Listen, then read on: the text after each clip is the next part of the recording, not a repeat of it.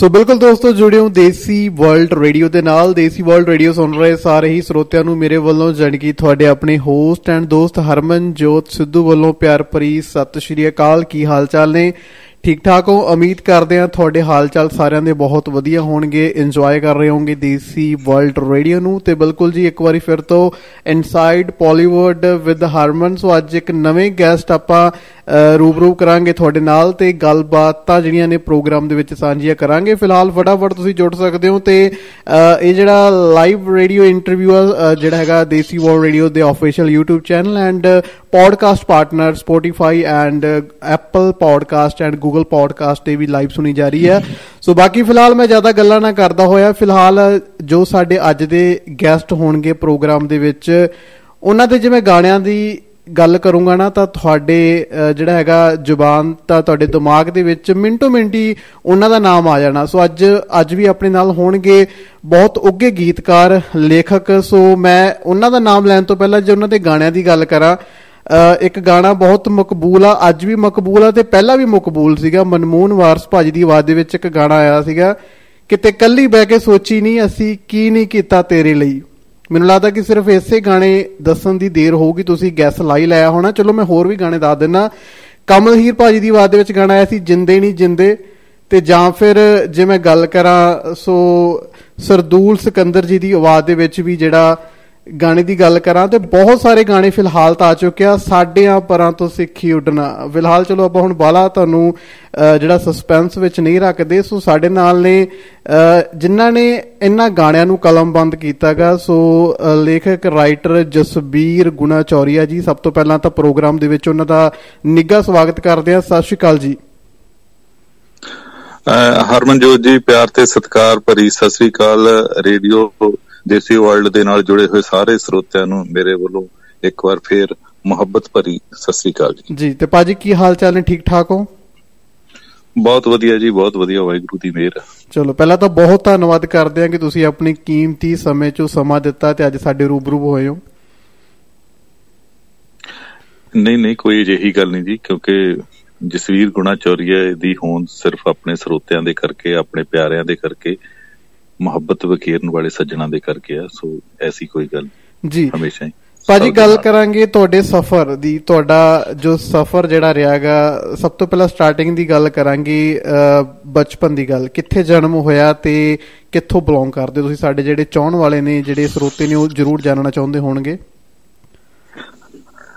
ਸ਼ਹੀਦ ਭਗਤ ਸਿੰਘ ਨਗਰ ਜਿਸ ਦਾ ਪਹਿਲਾ ਨਾਮ ਹੁੰਦਾ ਸੀ ਨਵਾਂ ਸ਼ਹਿਰ ਉਸ ਜ਼ਿਲ੍ਹੇ ਦੇ ਵਿੱਚ ਮੇਰਾ ਪਿੰਡ ਆ ਜੀ ਬੰਗਿਆਂ ਦੇ ਨਜ਼ਦੀਕ ਬੰਗਾ ਸ਼ਹਿਰ ਦੇ ਨਜ਼ਦੀਕ ਗੁਣਾਚੌਰ। ਓਕੇ। ਗੁਣਾਚੌਰ ਇਹ ਉਹੀ ਪਿੰਡ ਆ ਜਿੱਥੇ ਕਿਤੇ ਬਹੁਤ ਕਿਸੇ ਸਮੇਂ ਦੇ ਬਹੁਤ ਮਸ਼ਹੂਰ ਰਹੇ ਢਾਡੀ ਸਰਦਾਰ ਦਦਾਰ ਸਿੰਘ ਜੀ ਰਟਾਂਡਾ ਵਾਲਿਆਂ ਨੇ ਆਪਣੀ ਜ਼ਿੰਦਗੀ ਦੀਆਂ ਢਲਦੀਆਂ ਸ਼ਾਮਾਂ ਬਤਾਈਆਂ ਤੇ ਜਿੱਥੇ ਸਰਦਾਰ ਸਰਿੰਦਰ ਸਿੰਘ ਸੋਢੀ ਭਾਜੀ ਉਹਨਾਂ ਨੇ ਜਨਮ ਲਿਆ ਤੇ ਜਿੱਥੇ ਮੇਰੇ ਪਿਆਰੇ ਸਤਿਕਾਰਤ ਗੀਤਕਾਰ ਦੋਸਤ ਭਾਜੀ ਸ਼ਮਸ਼ੇਰ ਸਿੰਘ ਸੰਧੂ ਜੀ ਦੇ ਬੱਚਿਆਂ ਦੇ ਨਾਨਕੇ ਨੇ ਉਸੇ ਪਿੰਡ ਦੇ ਵਿੱਚ ਮੇਰਾ ਜਨਮ ਹੋਇਆ ਜੀ ਗੁਣਾਚੌਰ ਜੀ। ਤਾਂ ਭਾਜੀ ਗੱਲ ਕਰਾਂਗੇ ਤੁਸੀਂ ਲਿਖਣ ਦਾ ਸ਼ੌਂਕ ਕਿ ਬਚਪਨ ਤੋਂ ਹੀ ਲਿਖਣ ਦਾ ਸ਼ੌਂਕ ਪੈ ਗਿਆ ਸੀ ਤੁਹਾਨੂੰ? ਹਾਂਜੀ ਬਿਲਕੁਲ। ਮੈਂ ਜਦੋਂ ਇਹ ਕਹ ਲਓ ਵੀ ਸੁਰਤ ਸੰਭਾਲੀ ਹੂੰ। ਜਾਂ ਕਹ ਲਓ ਵੀ ਜਦੋਂ ਮੈਂ ਤੀਜੀ ਚੌਥੀ ਕਲਾਸ ਦੇ ਵਿੱਚ ਵੀ ਪੜ੍ਹਦਾ ਸੀਗਾ ਤਾਂ ਉਦੋਂ ਮੈਂ ਜਿਹੜਾ ਮੈਨੂੰ ਇਹ ਚੇਟਕ ਲੱਗੀ ਕਿ ਮੈਂ ਸਰਦਾਰ ਬਾਉ ਸਿੰਘ ਮਾਨ ਜੀ ਜਿਹੜੇ ਸਤਕਾਰਤ ਗੀਤਕਾਰ ਚ ਬਾਬਾ ਬੋੜ ਨੇ ਜੀ। ਉਹਨਾਂ ਦੀਆਂ ਪੁਸਤਕਾਂ ਲਿਆ ਕੇ ਪੜ੍ਹਨੀਆਂ ਜਾਂ ਦਦਾਰ ਸੰਧੂ ਜੀ ਜਿਹੜੇ ਬਹੁਤ ਮਹਾਨ ਗਾਇਕ ਤੇ ਗੀਤਕਾਰ ਹੋਏ ਨੇ ਉਹਨਾਂ ਦੀਆਂ ਪੁਸਤਕਾਂ ਲਿਆ ਕੇ ਪੜ੍ਹਨੀਆਂ ਮੇਰਾ ਸ਼ੌਂਕ ਹੁੰਦਾ ਸੀ। ਉਸ ਸਮੇਂ ਦੇ ਗਾਇਕ ਜਿਵੇਂ ਮੁਹੰਮਦ ਸਦੀਕ ਸਾਹਿਬ ਰਣਜੀਤ ਕੌਰ ਜੀ ਤੇ ਮਾਨਕ ਸਾਹਿਬ ਸ਼ਿੰਦਾ ਜੀ ਜਿੰਨੇ ਵੀ ਉਸ ਸਮੇਂ ਦੇ ਪ੍ਰਸਿੱਧ ਗਾਇਕ ਸੀ ਉਹਨਾਂ ਨੂੰ ਸੁਣਨਾ ਮੇਰਾ ਸ਼ੌਕ ਹੁੰਦਾ ਸੀ। ਅੱਜ ਵੀ ਮੈਨੂੰ ਉਹਨਾਂ ਦੇ ਗੀਤ ਜਿਹੜੇ ਪੁਰਾਣੇ ਪਿਆਰੇ ਲੱਗਦੇ ਨੇ ਵਧੀਆ ਲੱਗਦੇ ਓਕੇ ਸੋ ਬਸ ਹੌਲੀ ਹੌਲੀ ਇਹ ਜਿਹੜੀ ਮਤਲਬ ਸ਼ੌਕ ਸੀਗਾ ਉਹ ਮੈਨੂੰ ਗੀਤਕਾਰੀ ਵੱਲ ਲੈ ਆ ਤੇ ਮੈਂ ਮਾੜਾ ਮੋਟਾ ਲਿਖਣਾ ਸ਼ੁਰੂ ਕੀਤਾ ਜੀ। ਓਕੇ ਮਤਲਬ ਉਸ ਟਾਈਮ ਤੇ ਸਿਰਫ ਲਿਖਣ ਦਾ ਹੀ ਸ਼ੌਂਕ ਸੀ ਜਾਂ ਗਾਉਣ ਦਾ ਵੀ ਉਸ ਟਾਈਮ ਦੇ ਨਾਲ ਨਾਲ ਸ਼ੌਂਕ ਸੀ? ਨਹੀਂ ਦੇਖੋ ਜਿਹੜੀਆਂ ਜਦੋਂ ਕਿਤਾਬਾਂ ਮੇਲਿਆਂ ਦੇ ਵਿੱਚੋਂ ਲਿਆ ਕੇ ਕਿਤਾਬਾਂ ਪੜ੍ਹਨੀਆਂ ਹੂੰ। ਤੇ ਜਾਂ ਮੈਨੂੰ ਇਹ ਬਹੁਤ ਉਤਸੁਕਤਾ ਹੁੰਦੀ ਸੀ ਕਿ ਕਿਹਦੀ ਕਿਹੜੇ ਨਵੇਂ ਗੀਤਾਂ ਦੀ ਕਿਤਾਬ ਆਈ ਆ ਮਾਨ ਸਾਹਿਬ ਦੀ ਬਾਬੂ ਸਿੰਘ ਮਾਨ ਜੀ ਮਰੜਾਂ ਵਾਲਿਆਂ ਦੀ। ਮੈਂ ਬਹੁਤ ਸਤਿਕਾਰ ਕਰਦਾ ਆਪਣੇ ਸੀਨੀਅਰਸ ਦਾ। ਓਕੇ ਤੇ ਮੇਰਾ ਇਹ ਵੱਡਾ ਸ਼ੌਂਕ ਹੁੰਦਾ ਸੀ। ਤੇ ਬਸ ਫਿਰ ਹੌਲੀ ਹੌਲੀ ਮੈਂ ਜਿਹੜੀ ਜਿਵੇਂ ਕਹ ਲਓ ਵੀ 5ਵੀਂ 6ਵੀਂ ਦੇ ਵਿੱਚ ਮੈਂ ਵਾਲ ਸੁਭਾਵਾਂ ਦੇ ਵਿੱਚ ਮਾੜਾ ਮੋਟਾ ਗਾਉਣਾ ਵੀ ਸ਼ੁਰੂ ਕੀਤਾ ਗਾਉਂਦਾ ਵੀ ਰਿਹਾ। ਓਕੇ ਤੇ ਬਸ ਫਿਰ ਤਾਂ ਜ਼ਿੰਦਗੀ ਦਾ ਕੋਈ ਮੈਂ 7ਵੀਂ 8ਵੀਂ ਕਲਾਸ ਚ ਪੜ੍ਹਦੇ ਹਾਂਜੀ 7ਵੀਂ 8ਵੀਂ ਕਲਾਸ ਚ ਪੜ੍ਹਦੇ ਨੇ ਮੈਂ ਤੁਕਬੰਦੀ ਜੀ ਸ਼ੁਰੂ ਕਰ ਦਿੱਤੀ ਸੀ ਵੈਸੇ। ਅੱਛਾ। ਤੇ ਬਸ। ਤਾਂ ਜ਼ਿੰਦਗੀ ਦਾ ਸਫ਼ਰ ਮਤਲਬ ਇਸ ਲਈ ਦੇ ਉੱਤੇ ਲੈ ਕੇ ਆਉਣਾ ਪਹਿਲਾਂ ਤੋਂ ਹੀ ਡਿਸਾਈਡ ਕਰ ਲਿਆ ਸੀ ਵੀ ਹੁਣ ਯਾਰ ਐਜ਼ ਅ ਰਾਈਟਰ ਦੇ ਵਜੋਂ ਹੀ ਅੱਗੇ ਪਹਿਚਾਣ ਬਣਾਉਣੀ ਆਪਣੀ। ਬਸ ਇਦਾਂ ਸੀਗੇ ਜਦੋਂ ਮੈਂ ਸਪੀਕਰਾਂ ਦੇ ਵਿੱਚ ਜਦੋਂ ਬਨੇਰਿਆਂ ਦੇ ਵੱਜਦੇ ਸਪੀਕਰਾਂ ਦੇ ਵਿੱਚ ਜਾਂ ਟੇਪ ਰਿਕਾਰਡਾਂ ਦੇ ਵਿੱਚ ਜਦੋਂ ਨਾਂ ਸੁਣਦਾ ਸੀ ਕਿਸੇ ਗੀਤ ਕਰਦਾ ਤੇ ਮੈਨੂੰ ਇੱਕ ਮੇਰੇ ਅੰਦਰ ਚਿਣਕ ਸੀ ਕਿ ਕਾਸ਼ ਕਿਤੇ ਮੇਰਾ ਨਾਂ ਵੀ ਇਦਾਂ ਗੀਤਾਂ ਦੇ ਵਿੱਚ ਆਵੇ। ਹੂੰ ਓਕੇ ਬਸ ਇਹ ਕਹਿ ਲਓ ਵੀ ਇਹ ਸ਼ੌਂਕ ਜਿਹੜਾ ਤੇ ਜਾਂ ਇਹ ਕਹਿ ਲਓ ਵੀ ਫੁੱਲਾਂ ਥੱਲੇ ਤੜਫਦੀਆਂ ਤਿਤਲੀਆਂ ਨੂੰ ਵੇਖ ਕੇ ਜਾਂ ਕਹਿ ਲਓ ਵੀ ਮਹਿਕਾਂ ਦੀਆਂ ਪੈੜਾਂ ਚੁੰਮਦੇ ਆ ਚੁੰਮਦੇ ਆ ਇਹ ਗੀਤਕਾਰੀ ਦਾ ਸਫ਼ਰ ਸ਼ੁਰੂ ਹੋ ਗਿਆ। ਪਤਾ ਨਹੀਂ ਲੱਗਾ ਕਦੋਂ ਸ਼ੁਰੂ ਹੋਇਆ ਕੀ ਬਾਤ ਹੈ। ਤਾਂ ਮਤਲਬ ਪਰਿਵਾਰ ਵਾਲਿਆਂ ਦੀ ਉਸ ਟਾਈਮ ਤੇ ਕੀ ਸਪੋਰਟ ਸੀ? ਮੋਸਟਲੀ ਤਾਂ ਚਲੋ ਕਿਹਾ ਜਾਂਦਾ ਕਿ ਪੜ੍ਹ ਲਿਖ ਜੋ ਕੋਈ ਅਫਸਰ ਬਣ ਜੋ, ਜਾਂ ਮੈਨੂੰ ਲੱਗਦਾ ਕਿ ਉਦੋਂ ਇਹਦਾ ਇੰਨਾ ਟ੍ਰੈਂਡ ਨਹੀਂ ਹੁੰਦਾ ਸੀ, ਉਦੋਂ ਘਰ ਵਾਲਿਆਂ ਨੇ ਕਿਵੇਂ ਸਪੋਰਟ ਕੀਤਾ ਪੂਰਾ? ਹਾਂਜੀ, ਮੇਰੇ ਜਿਹੜੇ ਪੇਰੈਂਟਸ ਸੀ, ਉਹਨਾਂ ਵੱਲੋਂ ਮੈਨੂੰ ਕਦੇ ਕੋਈ ਇਦਾਂ ਦੀ ਦਿੱਕਤ ਨਹੀਂ ਆਈ। ਬਹੁਤ ਪਿਆਰ ਤੇ ਨਾਲ ਸਾਡਾ ਪਾਲਣ ਪੋਸ਼ਣ ਹੋਇਆ। ਬਹੁਤ ਮਤਲਬ ਹਰ ਇੱਕ ਸ਼ੌਂਕ ਪੂਰਾ ਹੋਇਆ ਸਾਡਾ। ਮੇਰੇ ਫਾਦਰ ਸਾਹਿਬ ਜਿਹੜੇ ਸੀਗੇ ਰੋਡਵੇਜ਼ ਦੇ ਵਿੱਚ ਪੰਜਾਬ ਰੋਡਵੇਜ਼ ਦੇ ਵਿੱਚ ਚੀਫ ਇੰਸਪੈਕਟਰ ਸੀ। ਜੀ। ਸੋ ਇਦਾਂ ਦੀ ਕੋਈ ਦਿੱਕਤ ਨਹੀਂ ਆਈ। ਓਕੇ ਤਾਂ ਭਾਜੀ ਇੰਡਸਟਰੀ ਬਹੁਤ ਵੱਡੀ ਹੈ ਪੰਜਾਬੀ 뮤직 ਇੰਡਸਟਰੀ ਸਾਡੀ। ਸੋ ਅੱਜ ਕੱਲ ਤਾਂ ਚਲੋ ਬਹੁਤ ਸਾਰੀਆਂ ਆਪਸ਼ਨਸ ਹੈਗੀਆਂ ਨੇ ਆਪਣੇ ਕੋਲੇ ਕਿ ਆਪਣੇ ਆਪ ਨੂੰ ਅਗਰ ਪ੍ਰਮੋਟ ਕਰਨਾ ਤਾਂ ਸੋਸ਼ਲ ਮੀਡੀਆ ਦਾ ਸਹਾਰਾ ਲੈ ਸਕਦੇ ਆ। ਪਰ ਉਹਨਾਂ ਟਾਈਮ ਦੀ ਜੇ ਗੱਲ ਕਰੀਏ ਤਾਂ ਅੱਗੇ ਆਉਣਾ ਹੀ ਬੜਾ ਬਹੁਤ ਵੱਡਾ ਚੈਲੰਜ ਹੁੰਦਾ ਸੀਗਾ। ਤੇ ਤੁਹਾਡਾ ਕਿਵੇਂ ਲਿੰਕ ਬਣਿਆ ਪੰਜਾਬੀ 뮤직 ਇੰਡਸਟਰੀ ਨਾਲ? ਇੱਕ ਸਫ਼ਰ ਦੀ ਜਦੋਂ ਸ਼ੁਰੂਆਤ ਕੀਤੀ ਉਦੋਂ। ਦੇਖੋ ਜੀ ਇਹ ਤੁਸੀਂ ਬਿਲਕੁਲ ਸਹੀ ਕਿਹਾ। ਜਦੋਂ ਮੈਂ ਗੀਤਕਾਰੀ ਦੇ ਵਿੱਚ ਐਂਟਰੀ ਕੀਤੀ ਹੈ ਜਦੋਂ ਮੈਂ ਗੀਤਕਾਰੀ 'ਚ ਆਇਆ ਤੇ ਉਦੋਂ ਜਿਹੜਾ ਸੀਗਾ ਐਂਟਰੀ ਬਹੁਤ ਔਖੀ ਹੁੰਦੀ ਸੀ। ਕਿਉਂਕਿ ਗਾਇਕ ਵੀ ਕੋਈ ਨੇੜੇ ਨਹੀਂ ਸੀ ਲੱਗਣ ਦਿੰਦਾ ਹੁੰਦਾ। ਇੱਕੋ ਹੀ ਜਿਹੜੇ ਗਾਇਕਾਂ ਦਾ ਜਿਹੜਾ ਧੁਰਾ ਹੁੰਦਾ ਸੀ ਉਹ ਲੁਧਿਆਣਾ ਸ਼ਹਿਰ ਹੀ ਹੁੰਦਾ ਸੀ। ਤੇ ਮੈਂ ਬਹੁਤ ਸੰਘਰਸ਼ ਕੀਤਾ ਗੀਤਕਾਰੀ ਦੇ ਵਿੱਚ ਮਤਲਬ ਇੰਨੀ ਮੁਹੱਬਤ ਪਾਉਣ ਦੇ ਲਈ। ਓਕੇ। ਮੈਂ ਮਤਲਬ ਲੁਧਿਆਣੇ ਗਾਇਕਾਂ ਦੇ ਦਫ਼ਤਰਾਂ ਦੇ ਵਿੱਚ ਗੇੜੇ ਮਾਰੇ ਬਹੁਤ ਜ਼ਿਆਦਾ। ਕੁਝ ਨੇ ਮੈਨੂੰ ਬਹੁਤ ਖੱਜਲ ਖਰਾਬ ਵੀ ਕੀਤਾ। ਚਲੋ ਹੁਣ ਉਹ ਗੱਲਾਂ ਛੇੜ ਕੇ ਕੀ ਲੈਣਾ। ਤੇ ਪਰ ਪ੍ਰਮਾਤਮਾ ਦੀ ਕਿਰਪਾ ਨਾਲ ਇੱਕ ਦਿਨ ਉਹ ਆਇਆ ਤੇ ਉਹੀ ਗਾਇਕਾਂ ਨੇ ਮੇਰੇ ਤੋਂ ਗੀਤ ਲੈਣ ਦੇ ਲਈ ਆਪ ਮੇਰੇ ਕੋਲ ਪਹੁੰਚ ਕੀਤੀ। ਬਸ ਸਭ ਕਾਸੇ ਦੇ ਪਿੱਛੇ ਮੈਂ ਇਹ ਸੋਚਦਾ ਵੀ ਸਾਨੂੰ ਮਾਲਕ ਤੋਂ ਪ੍ਰਮਾਤਮਾ ਤੋਂ ਡਰਨਾ ਚਾਹੀਦਾ। ਉਹ ਪਤਾ ਨਹੀਂ ਕਿਹੜੀ ਰਜਾ ਚ ਰਾਜੀ ਆ। ਕਿਸੇ ਨੂੰ ਛੋਟਾ ਨਾ ਸਮਝੋ। ਪਤਾ ਨਹੀਂ ਕਦੋਂ ਕੀ ਹੋ ਜਾਣਾ। ਕਦੋਂ ਕਿਸ ਦਾ ਟਾਈਮ ਆ ਜਾਣਾ ਨਾ ਕੁਝ ਨਹੀਂ ਪਤਾ। ਹਾਂਜੀ ਬਿਲਕੁਲ। ਓਕੇ ਬਿਲਕੁਲ ਜੀ। ਤਾਂ ਸਭ ਤੋਂ ਪਹਿਲਾਂ ਆਫੀਸ਼ੀਅਲੀ ਜਿਹੜਾ ਰਿਕਾਰਡ ਹੋਇਆ ਸੀ ਤੁਹਾਡਾ ਲਿਖਿਆ ਗਾਣਾ ਕਿਹੜਾ ਗਾਣਾ ਸੀ ਤੇ ਕਿਸ ਕਲਾਕਾਰ ਦੀ ਆਵਾਜ਼ ਦੇ ਵਿੱਚ ਰਿਕਾਰਡ ਹੋਇਆ ਸੀ ਉਹ? ਕੁਲਵੀਰ ਚੰਡੀਗੜ੍ਹ ਦਾ ਸੀ ਜੀ ਇੱਕ ਮੁੰਡਾ। ਓਕੇ ਅਲਾਪ ਗਰੁੱਪ ਨੇ ਉਹ ਟੇਪ ਰਿਲੀਜ਼ ਕੀਤੀ ਸੀ। ਉਹਨਾਂ ਦਿਨਾਂ ਦੇ ਵਿੱਚ ਉਹ ਟੇਪ ਜਿਹੜੀ ਸੀ ਬਹੁਤ ਜ਼ਿਆਦਾ ਵਿਕੀ ਸੀ। ਓਕੇ ਉਹਦਾ ਟਾਈਟਲ Song ਸੀਗਾ ਪੱਟ ਤੇ ਸ਼ਕੀਨ ਗੱਭਰੂ। ਓਕੇ ਉਸ ਟੇਪ ਦੇ ਵਿੱਚ ਮੇਰੇ ਦੋ ਗੀਤ ਸੀਗੇ ਜੀ। ਓਕੇ ਤੇ ਉਹ ਕੋਈ 1988 ਦੇ ਵਿੱਚ ਆਈ ਸੀ ਉਦੋਂ ਪੜ੍ਹਦੇ ਸੀਗੇ ਜੀ। ਹੂੰ। ਤੇ ਉਹਦੇ ਨਾਲ ਮੇਰੀ ਐਂਟਰੀ ਹੋਈ ਸੀ। ਉਸ ਤੋਂ ਬਾਅਦ ਸੁਖਵਿੰਦਰ ਪੰਛੀ ਜੀ ਦੀ ਆਈ ਸੀ ਛੱਲੇ ਮੁੰਦੀਆਂ ਟੇਪ ਉਹਦੇ ਵਿੱਚ ਸੀ। ਹੂੰ। ਤੇ ਟੇਪਾਂ ਬਹੁਤ ਅੱਛੀਆਂ ਵਿਕੀਆਂ ਸੀ ਇਹ। ਛੱਲੇ ਮੁੰਦੀਆਂ ਟੇਪ ਵੀ ਬਹੁਤ ਜ਼ਿਆਦਾ ਹਿੱਟ ਹੋਈ ਸੀ। ਓਕੇ ਪੜ ਤੇ ਸ਼ਕੀਨ ਗੱਭਰੂ ਵੀ ਉਹਨਾਂ ਦਿਨਾਂ ਦੇ ਵਿੱਚ ਬਹੁਤ ਜ਼ਿਆਦਾ ਵਿਕੀ ਸੀ। ਓਕੇ ਤੇ ਪਰ ਉਹ ਜਿਹੜੀ ਪੜ ਤੇ ਸ਼ਕੀਨ ਗੱਭਰੂ ਪਹਿਲੀ ਟੇਪ ਸੀ ਉਹਦੇ ਵਿੱਚ ਮੇਰਾ ਜਿਹੜਾ ਨਾਂ ਸੀਗਾ ਉਹ ਰਾਏ ਗੁਣਾ ਚੋਰੀਆ ਮੈਂ ਗੀਤਾਂ 'ਚ ਪਾਇਆ ਸੀ। ਅੱਛਾ ਓਕੇ ਤੇ ਕਿਉਂਕਿ ਮੇਰਾ ਲਾਸਟ ਨੇਮ ਜਿਹੜਾ ਰਾਏ ਆ। ਓਕੇ ਤੇ ਪਰ ਫਿਰ ਮੈਂ ਸੋਚਿਆ ਵੀ ਲਾਸਟ ਨੇਮ ਦੇ ਨਾਲੋਂ ਪਿੰਡ ਦਾ ਨਾਂ ਪਾਇਆ ਜਾਵੇ ਤਾਂ ਜ਼ਿਆਦਾ ਵਧੀਆ ਨਾ। ਓਕੇ ਤੇ ਫਿਰ ਮੈਂ ਬਾਕੀ ਗੀਤਾਂ 'ਚ ਗੁਣਾ ਚੋਰ ਦਾ ਜ਼ਿਕਰ ਕੀਤਾ। ਮਤਲਬ ਤੁਹਾਡੀ ਬਚਪਨ ਜਿਹੜੀ ਹਾਂਜੀ ਜੀ ਜੀ। ਹਾਂਜੀ ਹਾਂਜੀ। ਪਰ ਜਿਹੜੇ ਮੇਰਾ ਇਹ ਕਹ ਲਓ ਵੀ ਜਿਹੜੀ ਮੇਰੀ ਪਹਿਚਾਣ ਬਣੀ ਜਸਵੀਰ ਗੁਣਾ ਚੌਰੀਏ ਦੇ ਨਾਲ ਜੀ। ਉਹ ਸਰਦੂਲ ਸਿਕੰਦਰ ਭਾਜੀ ਦੀ ਟੇਪ ਆਈ ਸੀ ਹੁਸਨਾਂ ਦੇ ਮਾਲਕ। ਹਾਂਜੀ। ਉਹਦੇ ਵਿੱਚ ਮੇਰਾ ਇੱਕ ਕੀ ਸੀ ਬਿਲਕੁਲ ਵੱਖਰੇ ਵਿਸ਼ੇ ਤੋਂ ਸੀਗਾ। ਉਹ ਕਿ ਟਿਕਟ ਕਰਾ ਲਈ ਚੋਰੀ ਚੋਰੀ ਤੁਰ ਗਈ ਜਹਾਜ਼ ਚੜ ਗਈ। ਪਾਰ ਜਾ ਸਮੁੰਦਰਾਂ ਤੋਂ ਡਾਲਰਾਂ ਦੇ ਕਿਲੇ ਰੱਬ ਜਾਣੇ ਤੇਰੇ ਕਦੋਂ ਸਾਡੇ ਹੋਣੇ ਮੇਲੇ ਤੈਨੂੰ ਕਰਕੇ ਪਸੰਦ ਕੋਈ ਕੈਨੇਡੀਆ ਨਹੀਂ ਲੈ ਗਿਆ ਸੋਨੇ ਚ ਮੜ ਕੇ। ਉਹ ਕਿ ਟਿਕਟ ਕਰਾ ਲਈ ਚੋਰੀ ਚੋਰੀ ਤੁਰ ਗਈ ਜਹਾਜ਼ ਚੜ ਗਈ।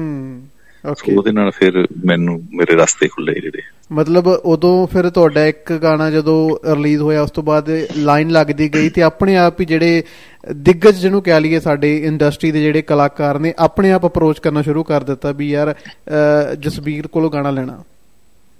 ਹਾਂਜੀ ਹਾਂਜੀ। ਉਸ ਤੋਂ ਬਾਅਦ ਨਹੀਂ ਮੈਨੂੰ ਕੋਈ ਪ੍ਰੋਬਲਮ ਆਈ। ਉਸ ਤੋਂ ਬਾਅਦ ਇਹ ਕਹ ਵੀ ਵਾਹਿਗੁਰੂ ਨੇ ਇੰਨੇ ਰਸਤੇ ਖੋਲ ਦਿੱਤੇ ਕਿ ਮੇਰੇ ਗੀਤ ਗਾਂ ਤੇ ਗਾਂ ਮੇਰੇ ਸੰਪਰਕ ਬਣਦੇ ਰਹੇ ਮੇਰੀ ਮਿੱਤਰਤਾ ਬਣਦੀ ਰਹੀ ਮੁਹੱਬਤ ਬਣਦੀ ਰਹੀ ਸੋ ਸਾਰਿਆਂ ਨਾਲ।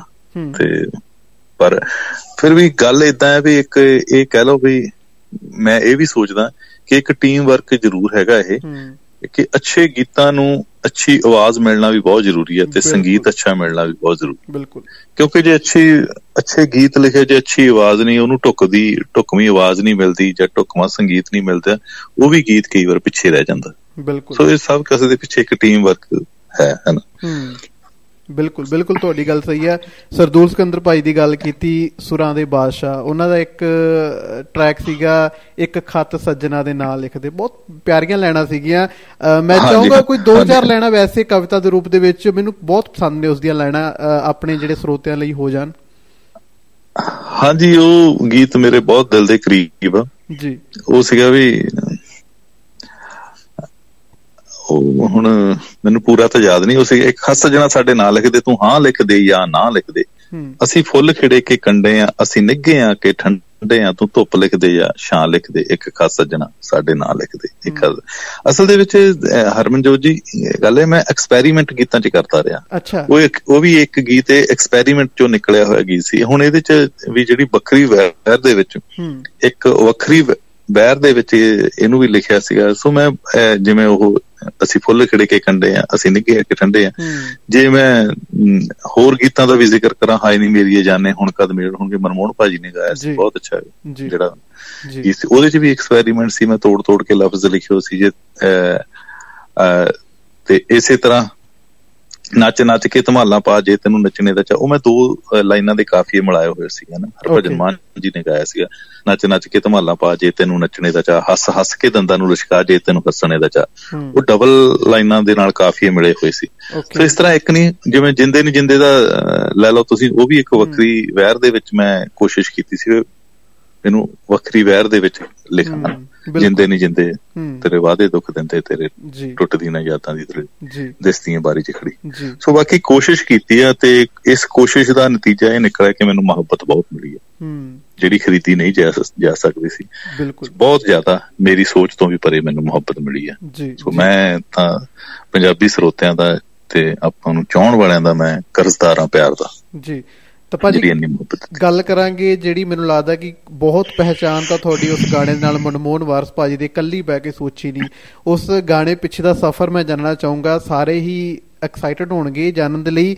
ਜਿਹੜਾ ਮੈਨੂੰ ਲੱਗਦਾ ਕਿ ਇਹ ਗਾਣਾ ਹਰ ਇੱਕ ਦਾ ਫੇਵਰਿਟ ਹੋਣਾਗਾ ਅੱਜ ਵੀ ਜਦੋਂ ਇਹ ਸੁਣਦੇ ਆ ਤਾਂ ਬੜੀ ਤਾਜ਼ਗੀ ਜਿਹੀ ਮਹਿਸੂਸ ਹੁੰਦੀ ਹੈ ਗਾਣਾ ਸੁਣਦੇ ਹੋਏ ਕੱਲੀ ਬਹਿ ਕੇ ਸੋਚੀ ਨਹੀਂ ਬਹੁਤ ਸਾਰੇ ਕਲਾਕਾਰ ਨੇ ਇਹਨੂੰ ਬਾਅਦ ਦੇ ਵਿੱਚ ਗਾਇਆ ਵੀ ਆਪਣੇ ਆਪਣੇ ਸਟਾਈਲ ਦੇ ਨਾਲ ਪਰ ਇਸ ਪਿੱਛੇ ਦਾ ਸਫ਼ਰ ਜਾਣਨਾ ਚਾਹਾਂਗੇ ਕਿਵੇਂ ਅ, ਦਿਮਾਗ 'ਚ ਆਏਗਾ ਕੁਝ ਐਦਾਂ ਦਾ ਲਿਖਣਾਗਾ ਤੇ ਉਹ ਵੀ ਮਨਮੋਹਨ ਵਾਰਸ ਭਾਜੀ ਹੋਰਾਂ ਕੋਲ ਪਹੁੰਚਿਆ ਅਸਲ 'ਚ ਇਹ ਮੈਂ ਗਾਣੇ ਦੀ ਜਿਹੜੀ ਲਾਈਨ ਸੀ ਸਥਾਈ ਸੀ ਨਾ ਹੂੰ।